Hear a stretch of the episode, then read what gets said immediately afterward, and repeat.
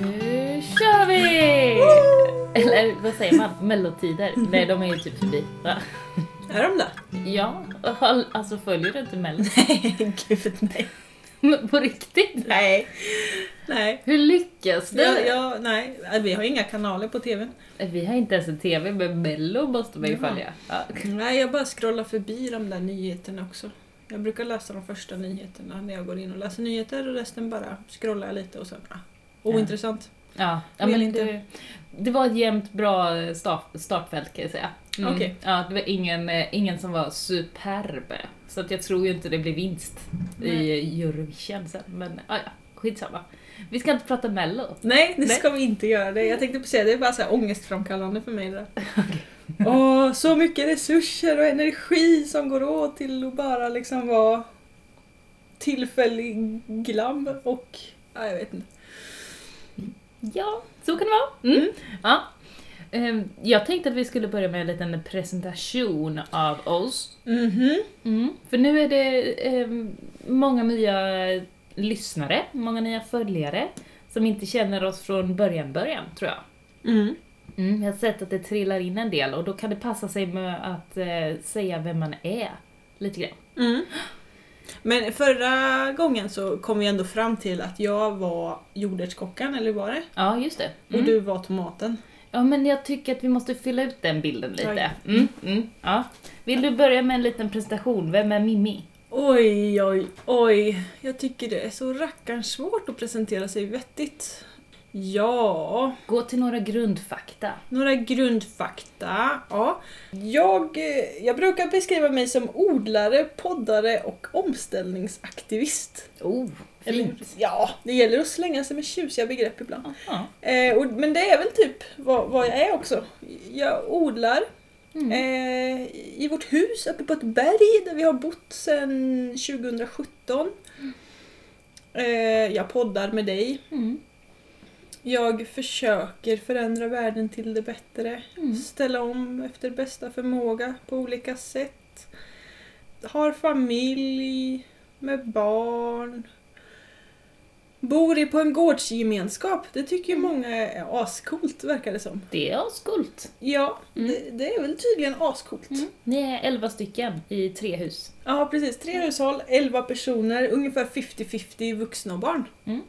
Som bor, ehm, inte så vi kan vinka till varandra genom fönstren utan... Men typ. Ja, nästan. Men precis lagom långt ifrån varandra. Så vi går här och hjälps åt och Mm. lever våra liv parallellt och isär på samma gång. Typ. Mm. Ehm, ja, Ja, men det är väl en bra början. ja precis. Jag tänker det. Det är väl grundfakta. Östgöte som har flyttat över gränsen till småländska höglandet. Ja, precis. Uppfödd på Östgötaslätten där allting är platt. Flyttade till skogen. Som nu är nerhuggen till stor del, men ändå skogen och bergen. Eh, odlar ju på kanske 300 kvadrat allt som allt, Mm. skulle jag tro. Nybliven egenföretagare. Det är viktigt. Det är viktigt. Mm. Nu, nu, nu, vi har ju pratat om Görans år. Mm. Eller görandets år. Görans år. Mm. Eh, och en eh, del i det är ju att jag har blivit med enskild firma. Ett omställningsföretag kallar jag det. Så att, himla häftigt. ja visst är det! Mm. Alla borde bli egenföretagare känner jag. Ja, ja, ja. ja, ja, ja kan, det kan man bli. Ja, ja. Precis. Om man gillar att deklarera och sånt. Ja. Eh, ja men det finns tjänster som löser det ganska enkelt tänker jag. Eh, ja, men första poddavsnittet, vår första presentation, bara Mm. för att återknyta, Mm. eh, så gick vi igenom vår bakgrundsfakta lite. Mm. Och då sa jag att jag hade drivit eget företag en gång tidigare. Mm. Och att jag, mest för att jag kände att jag vill jobba för mig själv. Mm. Att jag vill eh, driva eget men jag visste inte riktigt inom vad. Nej, precis. Att du gör det åt det hållet. Istället för att man eh, har något som man vill göra väldigt mycket och sen så inser man att man inte blir anställd och då måste man starta eget. Så tänker du att Nej men jag vill starta eget fast jag vet inte inom vad. Nej precis, precis. Mm. Jag går från andra hållet. Eh, för den typen av människa är jag. Mm. Eh, och nu har jag ju då startat eh, mitt livs andra företag som förhoppningsvis blir mer långlivat. Skoj! Ja. Ja men där har vi Mimmi. Mhm. Matilda då? Uh, Vem ja. är du? Vem är du? Vem är du? Vem är jag? Levande kärran. Ja. Nej men jag, eh, jag är Matilda. Jag eh, bor tillsammans med Jon eh, i ett hus på Småländska höglandet. Vi har bott där sedan eh, november 2010. Odlar på kanske, ja men lite drygt 300 kvadrat. Har fyra växthus. Varav ett som sitter ihop med huset. Där hänger jag mycket nu. Det är nice. Eh, älskar att odla tomater och lite allt möjligt. Eh, är också egenföretagare sedan 2011. Eh, konsthantverkare, slöjdare. Jobbar som folkbildare på folkhögskola i, i Vadstena och i Tranås. Två barn, några katter, lite höns, eh, några bikupor. Eh, ingen bil, cyklar mycket. Eh, tycker det här med cyklar är svinroligt. Mm. Och elcyklar i synnerhet.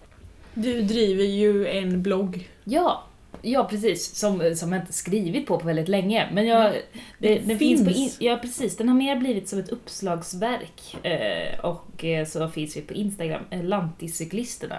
Driver jag tillsammans med Sam Nygren. Eh, som också skriver för tidningen Åter. Ja, lite politiskt aktiv ibland.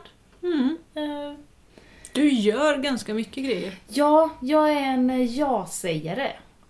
Och eh, det gör att ja, det händer mycket i mitt liv. Mhm. Så, Alla andra bara blir helt matta av att att se ditt schema typ. ja, jag, jag har på riktigt ingen vecka är den andra lik. Det är ett evigt pusslande med att få ihop med, med barnavhämtning och lämning och aktiviteter och Mm. arbete och min man jobbar skift och jag jobbar oregelbundet och en, ett barn är på förskolan och ett barn är i skolan och så ska man liksom pussla ihop det tillsammans Mm. med allting annat som är livet.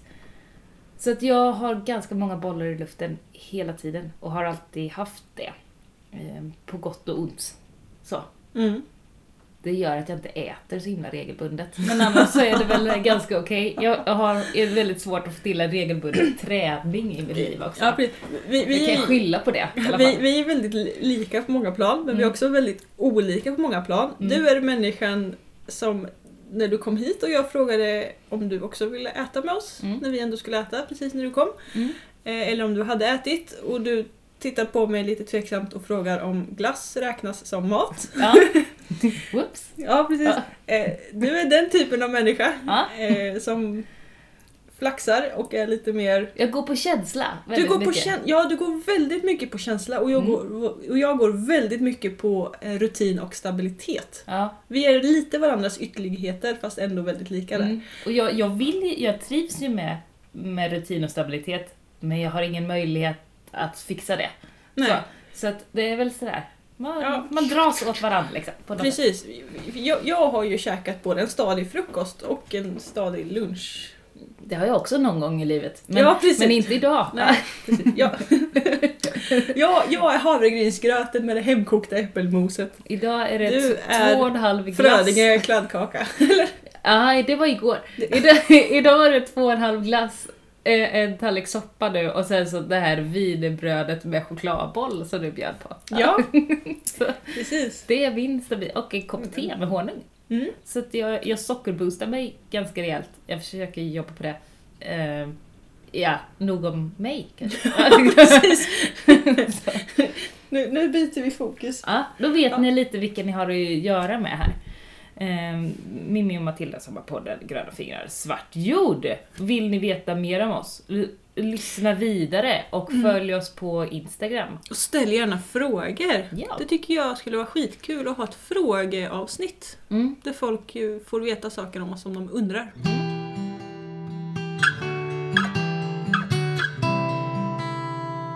Eh, en annan grej som är kul, Mm. tänker jag är önskesamtalsämnen, önsketeman. Ja, Mm. det får vi ibland. Mm. Mm. Och idag eh, ska vi prata om ett sånt. Ja. Som en av mina följare på sociala medier bad oss prata om för ett tag sedan. Vad är det? Vi ska prata REKO. Reko. R-E-K-O. Mm. Mm. Precis. Mm. Eh, Jag är ju både producent och försäljare och administratör för våran lokala rekoring så att jag har lite koll. Du har koll på reko. Vad är rekoring? Rekoring är en ehm, rörelse skulle jag nog vilja säga. Mm. Eh, som kommer från Finland från början. Här i Sverige så drivs informationen och lite material kring det från Hushållningssällskapet. Mm. Så man kan eh, logga in, eller men man kan eh, surfa in Mm. Dit, söka Hushållningssällskapet Reko så får man jättemycket information. Mm. Eh, Men det är ett sätt för lokala producenter och konsumenter att mötas och köpa Ja, att mötas, att få köpa lokalproducerade varor för konsumenter. Vad är det för typ av varor? Livsmedel. Mm. I bara huvudsak. sånt som man kan äta i huvudsak. Ja, precis. Och biprodukter till sånt man kan äta. Ja, just det. Reko står för rejäl konsumtion, så det ska ju vara liksom Mm. Det är tolkningsfritt Ja, lite. ja. Så varje rekoring som startas på helt frivillig basis av antingen konsumenter eller producenter eller en kombination av båda. Mm. Ofta behöver man vara ett par stycken för att styra runt det här. Mm. När man liksom bestämmer sig för att den här tiden och den här platsen och så skapar man oftast en Facebookgrupp.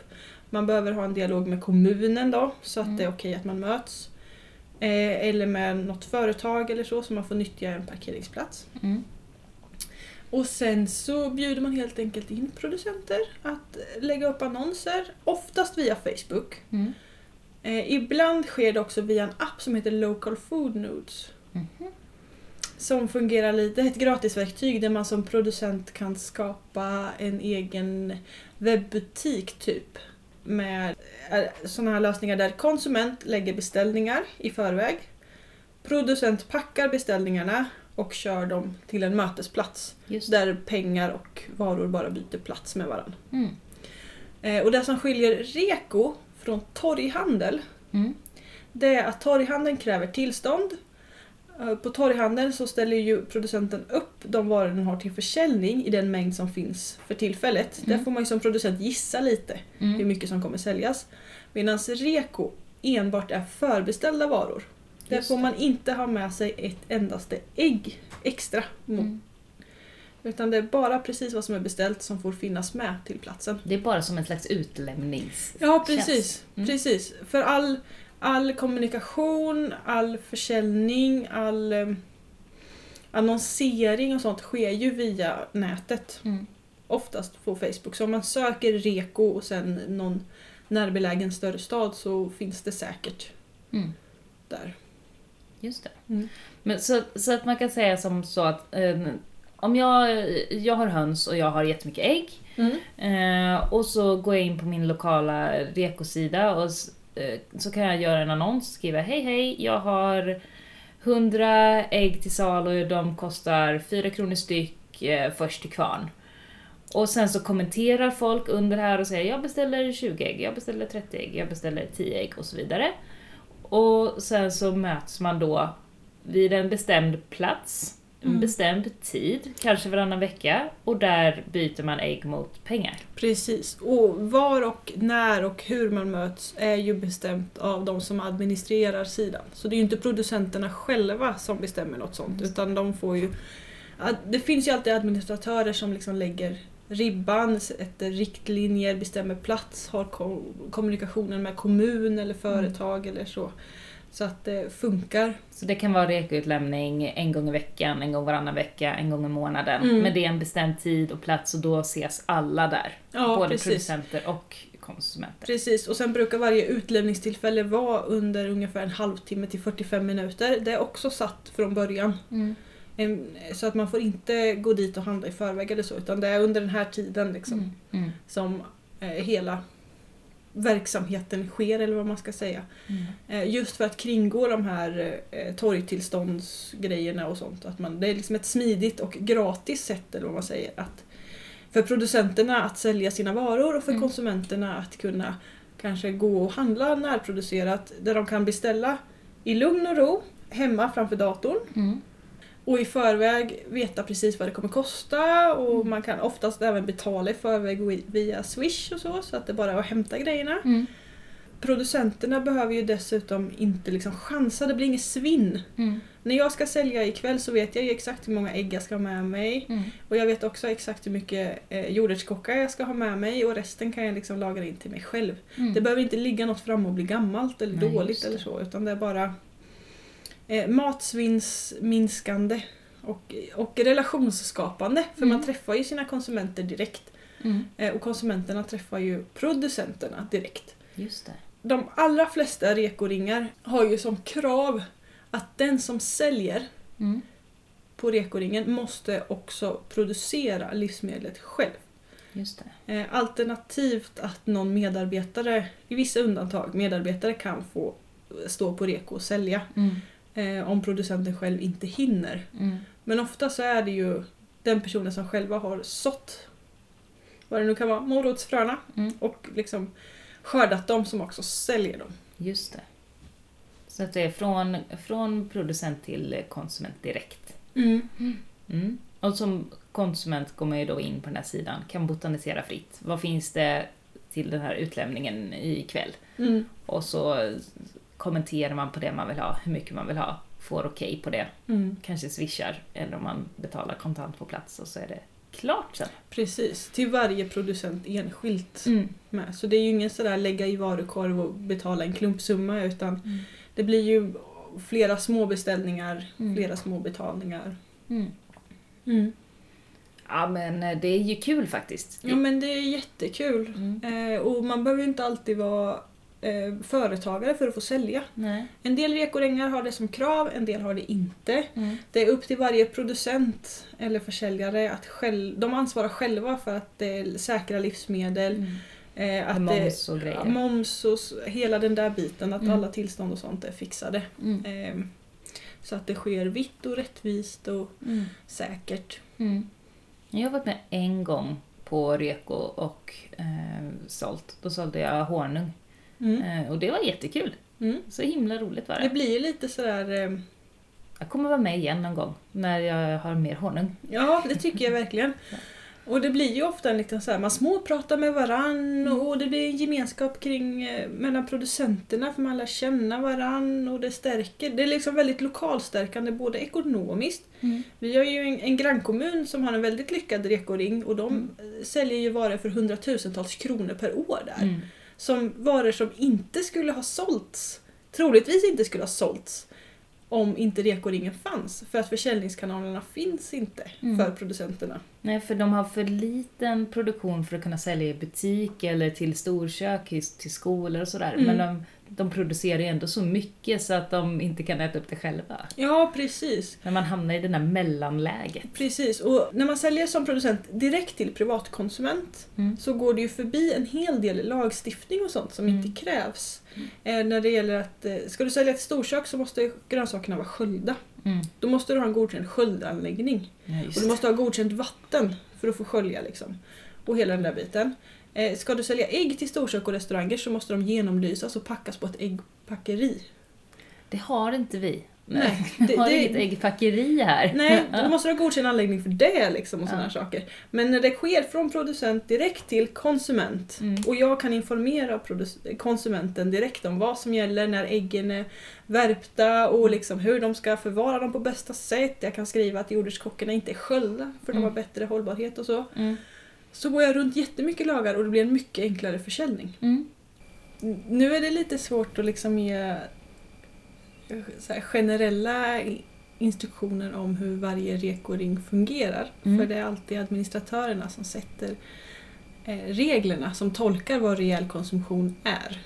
Och vilka som ska få sälja och hur försäljningen ska gå till. Mm. Så det bästa är ju att söka reda på sin lokala rekogrupp Mm. eh, och bli medlem i den och läsa igenom den informationen som finns där och Mm. den informationen som varje producent ger. Just det. Och finns det någon lista över var det finns rekoringar i Sverige eller något sånt där? Eller eh, bara söker man på närmsta stad och chansar och sen så funkar det inte på den så tar man stan tar näst längst bort. näst längst bort och så kanske någon i den gruppen vet vad som finns närmare än om man hamnar fel. Det finns, om man går in på Hushållningssällskapet så har de en karta med närmaste rekoring där man kan söka efter den som ligger närmast. Nu är ju inte den kanske alltid superuppdaterad för det bildas ju nya rekoringar hela tiden. Just det. Eh, På fem år har det uppstått ungefär 150 rekoringar i Sverige och det tillkommer ju nya hela tiden. Det är Och avknoppningar och så. Mm. Eh, En stor rekoring som delas upp i, i flera mindre och sådär. Mm. Så att det är ju en, en rörelse som pågår hela tiden. Och Mm. finns det ingen där man bor men man vill ha en, då får man ju starta en. Det Ja. krävs liksom inte mer än att man läser på på Hushållningssällskapets hemsida. Man kan få lite grafiskt material skickat till sig från dem. Och sen så är det bara att köra liksom. Det är nice.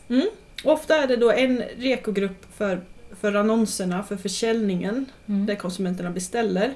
Och så finns det också en parallell Facebookgrupp som är bara för producenterna. där Just det. producenterna sinsemellan kan kommunicera om regler och riktlinjer och sådär. Så vill man själv för- sälja så får man gå med i båda. Mm. Vill man bara köpa så får man bara gå med i den för konsumenterna. Just det. Mm. Så, känns det något sånär klart? Jag tror det. Ja, det är kul med reko. Det är kul och det är jättebra. Det är Mm. omställningsverksamhet liksom, när den är som bäst typ, känner jag. Praktisk Ja, omställningsverksamhet. Mm. verkligen, verkligen.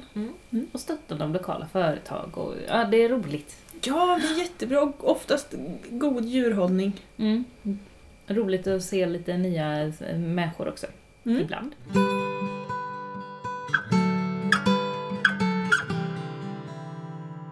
Ja. Jag har en tävling. Mm. Mm. Eh, Så här. Jag, Har en del tomater. det blev lite många frön i jorden. Att det alltid blir Vad, vad, så. vad, vad var det du sa? Mellan 150 och 600 plantor, typ cirka sådär? Tror jag. jag vet. Kanske? Jag har, jag har fortfarande inte räknat dem. Eh, väldigt många sorter blev det och väldigt många av varje. Jag har påbörjat projekt att eh, dela upp de här eh, små, små plantorna så att de får varsin kruka nu.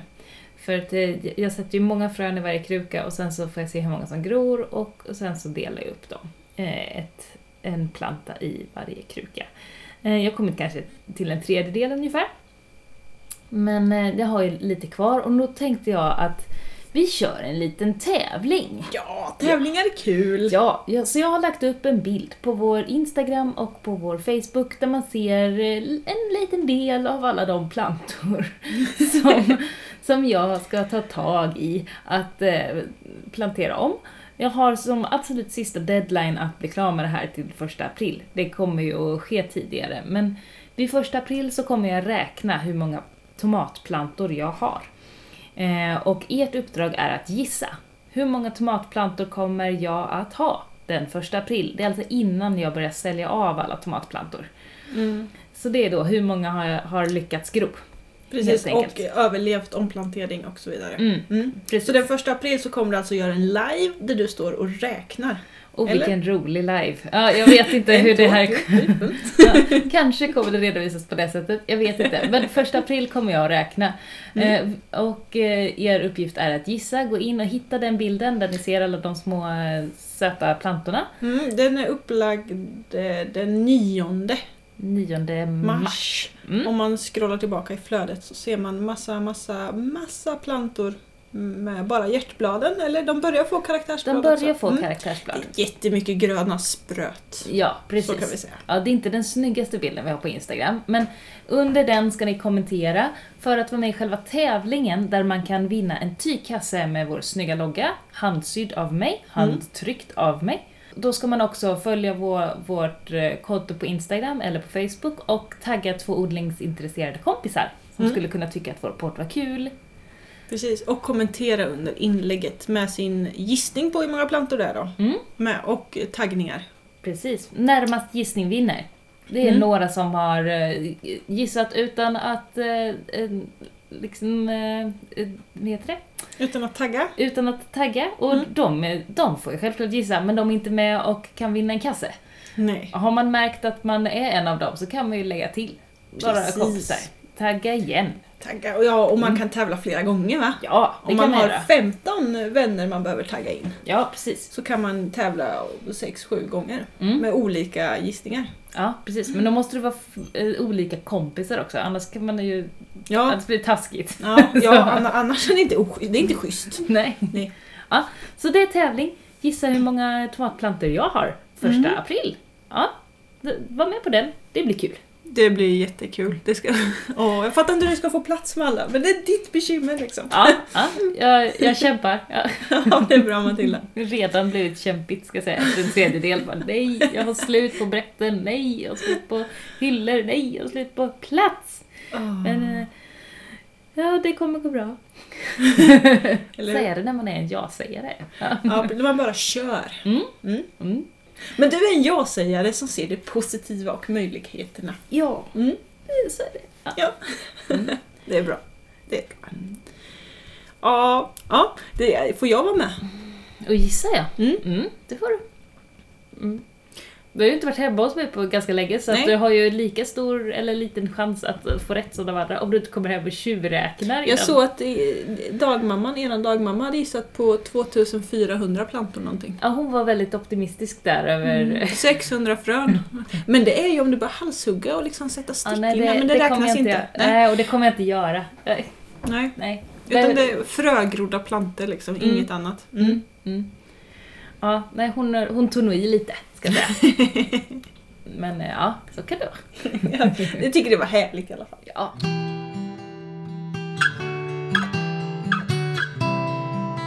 Så här, för några dagar sedan så var jag iväg till storstan eh, tillsammans med min son och med min man. Och när vi åkte hem från storstan, storstan är alltså Jönköping i det här fallet, ehm, då åker man upp som på ett berg och så ser man liksom hela, hela stan. Det var på kvällen så man ser bara massa små ljus ungefär vid, vid Huskvarna, sådär när man åker tåget. Och då tänkte jag, tänk om det här var på stenåldern, att alla de här små ljusen var varsin liten eld och vid varsin liten eld satt en liten stenåldersfamilj. Mm. Det skulle aldrig funkat. Okej. För att det all, var alldeles för tätt. Ah. Ja, eh, när, man, när man tänker förr i tiden, så här, det var bättre förr och sådär, då brukar jag alltid... Alltså, då, då hamnar man ofta i någon sån här medeltidsvärld eller någon eh, 1800-talsvärld, eller alltså så här, ändå en, en eh, på ett sätt civiliserad värld. En värld med, med, med länder och gränser och regler och lagar och allt sånt där. Den största delen av vårt förr i tiden, det som ändå präglar oss som djur, är ju när vi var jägare och samlare och Mm. sådär. Långt innan regler och lagar. Ja, långt, långt innan det liksom. Vi hade väl våran kultur då också på något sätt och våra system för hur man håller en liten flock. Men som, som djur, så som vi ändå är, eh, så är det mer naturligt eh, i ett långsiktigt perspektiv eh, än så som vi lever nu. Och då kan man inte leva så tätt. Alltså djuren, maten, skulle tagit slut direkt om vi Mm. skulle leva så tätt som den där samlingen i svackan nere i Jönköping. Ja. Eh, Men är, städer, dagens städer är ju liksom svarta slukhål som Ja. bara... Det bara liksom öser, vi på landsbygden öser in resurser till stan som Mm. de bara... ja. Och sen så får vi inte så mycket tillbaka. Nej men det är så märkligt liksom att det, att, att det ändå funkar, om man nu säger att det funkar, det, det kan man ju tvista om också, men, men att det blir så onaturligt. Jag började fundera hela vägen hem där, bara, men vad är, vad, vad är det här? Vi borde sprida ut oss mer. Mm. Det snackas om att Sverige är fullt, och det är inte fullt. På vissa ställen är det ganska trångt. Mm. Men det är inte fullt. Ehm, och ja, det gjorde mig lite sådär eh, fundersam över vad som är människans egentliga behov, människans egentliga kultur, människans egentliga beteende. Vad är det vi behöver för att må bra som djur. Man kan slå upp liksom Eh, om man ska, ska, tänker att man ska skaffa sig en guldhamster så kan man veta liksom, ja, men hur stor boyta de behöver, vad vill de äta, eh, hur, eh, vid vilken tid parar de sig. Hur, allting kan man liksom få reda på om olika djurarter genom att, att scrolla på internet eller leta i olika böcker. Det kan man slå upp på en sida liksom. Och så står det skötselråd för guldhamster. Vad skulle vara skötselråd för människa? Oh! Det, kan vi inte skapa en sån? Ja, visst. Kan, all, alla som har så här tankar om skötselråd för människan, kan inte de bara Mm. skicka det till oss så stam, sammanställer vi en lista till nästa poddavsnitt? Ja, just det. Vad behövs för att en människa ska må bra? Mm. Mm. Men jag tänker eh, dels på den här siffran som jag har i bakhuvudet om att vi kan hantera ungefär 150 relationer. Mm. Ja, det, ja. Mm. Det är vad vi kan förhålla oss till, vad vi kan känna med, vad vi kan liksom skapa. Jag har fler Facebook-vänner än så. Ja precis, men du men kan ju jag inte har ingen relation till dem. Nej, Nej precis.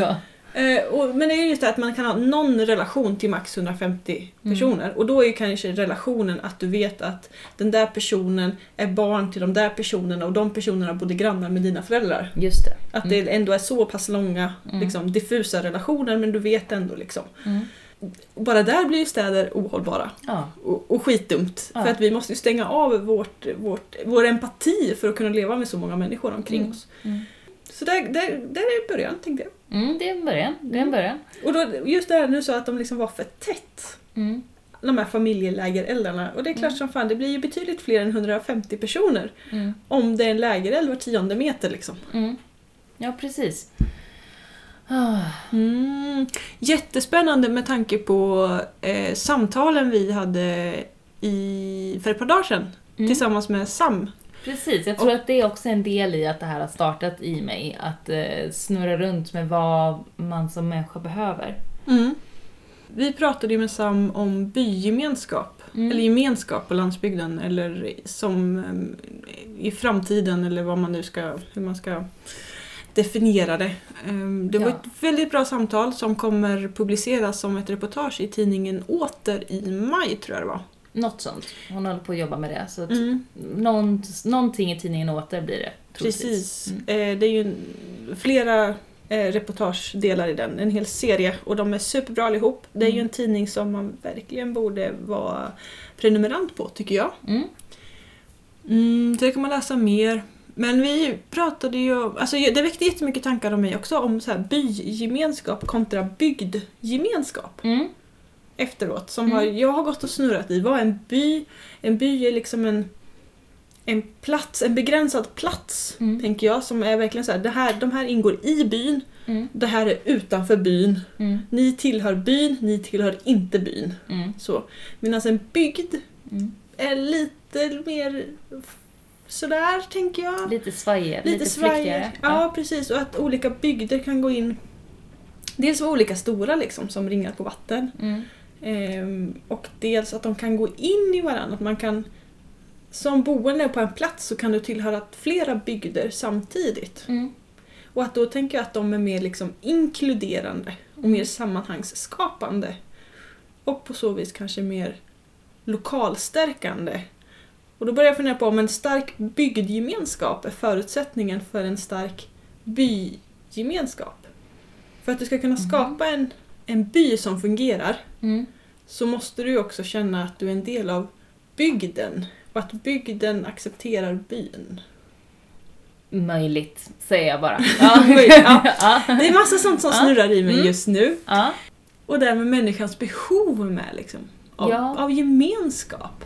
ja, för det är Fast den inte jag har med fast... för många. Ja, det är den jag har fastnat i mycket. Jag ser mig som en person som är väldigt bra på att eh, arbeta själv. Var, eh, jag är bra på att vara en som leder en grupp. Jag behöver inte ha liksom ett... ett eh, Du behöver Ett ingen ledare. nej, jag behöver ingen ledare. Jag blir oftast den som leder gruppen Mm. och för saker framåt och eh, jag är ganska bra på det. Samtidigt så vet jag att de gånger som jag har varit helt själv, när jag inte har någon att förhålla mig till, så blir jag orolig, jag blir ängslig, jag är för mycket i mitt eget huvud. jag behöver ändå, jag behöver en flock som lyder mig. Lät nu. Nej men, jag, jag behöver ha folk att förhålla mig till Mm. för att må bra. Eh, även om man inte behö, alltså, behöver jobba med dem hela tiden och Nej. ha dem för att klara sig så behöver man ha något, eller behöver jag ha något att förhålla mig till. Men det behöver man ju som människa, man behöver Mm. spegla sig i någon annan Mm. för att liksom värdera sig själv. Mm. Både positivt och kanske omvärdera vissa saker också. Att man behöver hela tiden den här balansen, liksom, studsandet fram och tillbaka. Mm. Mm. Var viktig för någon. Eh, tror Ja. jag är jätteviktigt. Det tror jag också är jätteviktigt och, och att kunna liksom spy ur sig saker.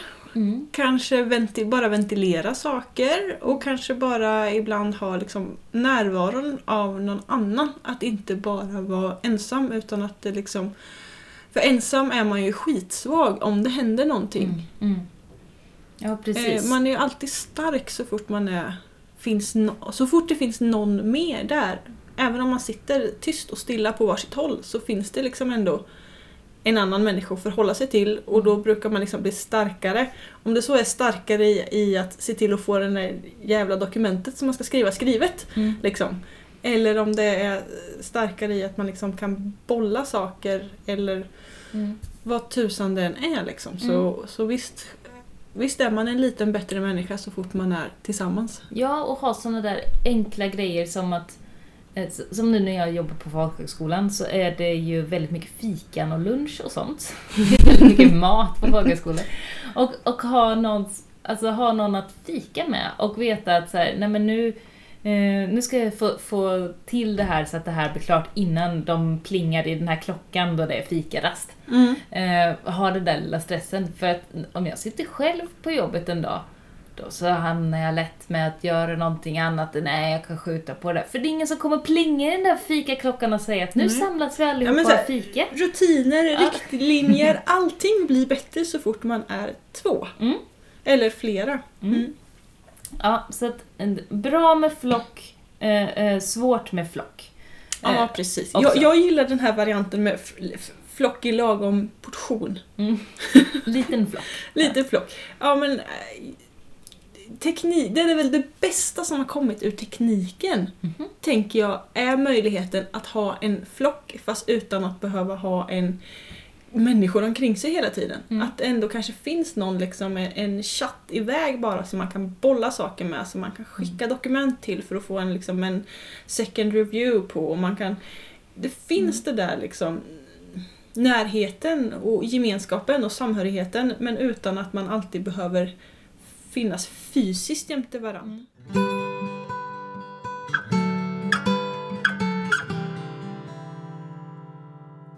Jag funderar på det här med, jag börjar fundera ännu mer på det här med människan som djur. Och då tänker jag vilket typ av djur människan är. En primat. Ja, ja, En skurkprimat. En skurkprimat. Ja, eh, sant. Men jag funderar på om vi, ehm, Eh, om, man, om vi skulle leva i ett patriarkat eller ett matriarkat eller om vi är eh, hurdana... För jag, jag ser ändå människan som ett flockdjur. Och då, tänk, då, då, då har jag tänkt lite att så här, undrar om, undrar om vi skulle leva lite så som elefanter gör. Att de är liksom en flock av, ja men det är honorna och deras ungar. Och sen så är det de där bistra, sura männen som går själva. De där gamla gubbarna som bara går runt själva. Och sen så är det de här tonårskillar-gängen som inte kan uppföra sig riktigt. De som sabbar mycket. Mm. Ehm, och jag tror att även om inte vårt... Tänker du en ren drömtillvaro nej, nu? nej, jag tänker att vårt samhälle är lite så. Att kvinnor håller ihop. Mm. De går på gympapass. De håller föreningsliv. De ser till eh, att det skjutsas och hämtas och fixas på förskolan. Och De håller rubbet flytande. ja, kulturtanterna ser till att det är fullsatt på, på den lokala biografen Mm. och allt vad det är. De, alltså, Kvinnorna håller ihop mycket av Driver samhället. fan alltihop. Ja. Sen Mm. är det de här ensamma karlarna liksom. Som Som, bara sitter kör på, sitt. ja, och sitter på mycket makt ändå. Ja. Och sen så har vi de här vilsna tonåringarna. Mm. Så här, som ibland råkar göra fel och ställa till problem och skjuta sönder varandra om man har otur. Mm. Eller bara inte tänker, för man är inte mogen liksom. Ungdomsgängen som bara Mm. är på väg in i någonting annat men inte vet. Och så jag såg ett gäng killar nere på stan för ett tag sedan och, och jag har ju själv en, en son som precis har fyllt sju som också kommer in i det här beteendet tillsammans med andra killar då de bara "Åh!" så här, och Man typ vad är det som händer med dig så fort du hamnar i grupp med andra jämnåriga? Och, men det här, det här grabbregeln som jag såg på stan, när de träffades så de bara liksom, och så bara de liksom dunka Den varandra ryggdungandet, inte en kram utan alltid det jävla ryggdunkandet. rygg- och sen så liksom eh, jiddrar de iväg längs gatan och det hänger en skylt. Eh, och någon av dem bara så här toksatsar, springer upp och så här skallar skylten med huvudet och de bara, bara liksom. Tänkte, Men Det måste gud. gjort skitont liksom. Vad Så gör- irrationellt, så märkligt och så... Och jag tänker, de tänker ju inte. De bara är och gör och löjlar sig och Mm. leker och har svinkul såklart. Ehm, så, annars skulle de ju inte hålla på. Men... Eh, jo, jag tänker så här att jo, mängder av människor gör saker som de tycker är allt annat än svinkul bara för att... för att vara i upp- gruppen. För att vara i gruppen, för upplevda förväntningar och normer och Ja, hierarkier och sånt. Så det, blir, det är ändå en del i flocken, att de är liksom en separat del, Ja. ungdomsflocken, och sen så har vi den här kvinnodominerade flocken som har hand om ungarna och sen så har vi de ensamma männen. Det är en väldigt förenklad bild nu. Mm. Det finns så otroligt många undantag. Men om man tänker människan som djur så är det, vi kanske är ett sånt djur. Som ett annat djur, Som ett annat djur. skulle jag nog vilja poängtera. För vi är faktiskt djur. Vi är Mm. inte frånskilda naturen. Vi Nej. är också djur. Ja, Men en annan slags... Ja. Det, vi, kanske, vi, vi kanske egentligen har någon sån struktur någonstans inom oss. Eller så är vi något annat typ av djur. Jag vet inte. Alltså jag tänker att det är liksom på sätt och vis en sann bild. Mm. Men samtidigt en, en felaktig bild. För det är ju inte så det ser ut liksom. Eller det både ser ut så Mm. och inte ser ut så. Ja, Samtidigt liksom. Ja, precis. Det är svårt att göra den här ensidas beskrivning om hur människor är. Ja, och precis. hur För människor det är ju behöver faktiskt så ha det. över hela jordklotet så är det fortfarande kvinnorna som till största del försörjer mänskligheten. Mm. Eh, som till största delen odlar. De flesta bönderna och odlarna på jordklotet är kvinnor. Det är typ 70% Mm. är kvinnor. Eh, och de som liksom driver hela... Alltså utbildar du en kvinna så räddar du en by. Utbildar du en man så räddar du en man. Mm. Så är det ju liksom. Och då, ja. Mm, det är...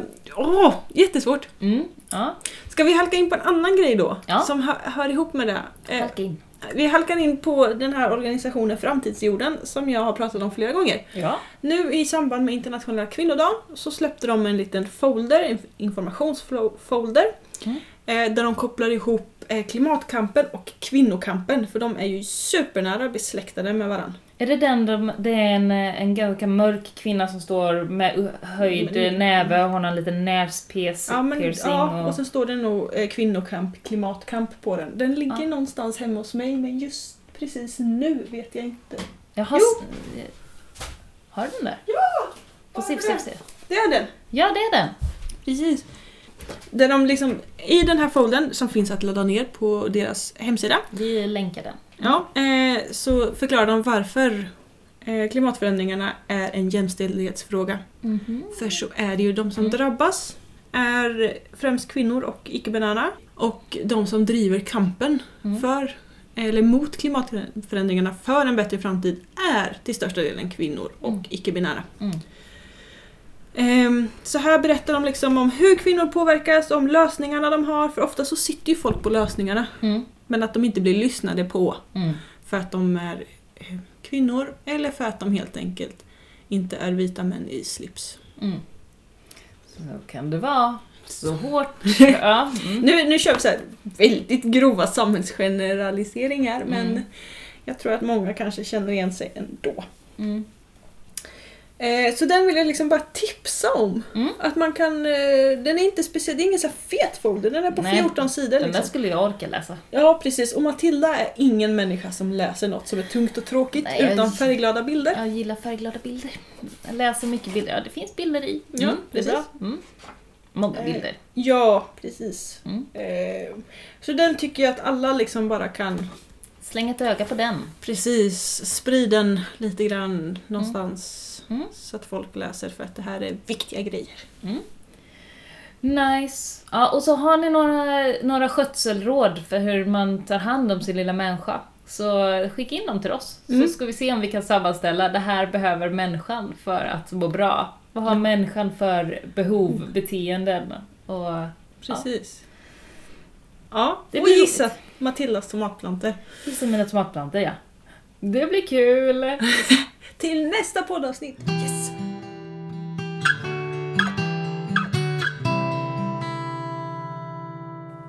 Nej, jag tror det räcker för nu. Det räcker för nu. Ja. Så hörs vi igen om eh, ett par veckor, så får vi se vad det kommer handla om då. Jag ska hem och kruka om tomatplantor. Det, Tjoho! ja!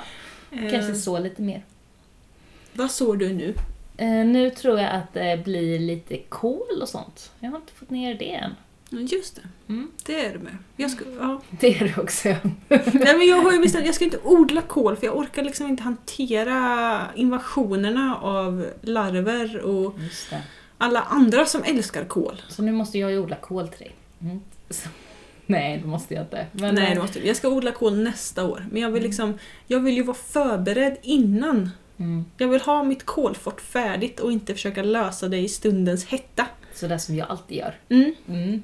precis. Och har jag berättat om det där vid... eh, jag har ju fått det här beteendet av min mamma, jag kan ju skylla på det.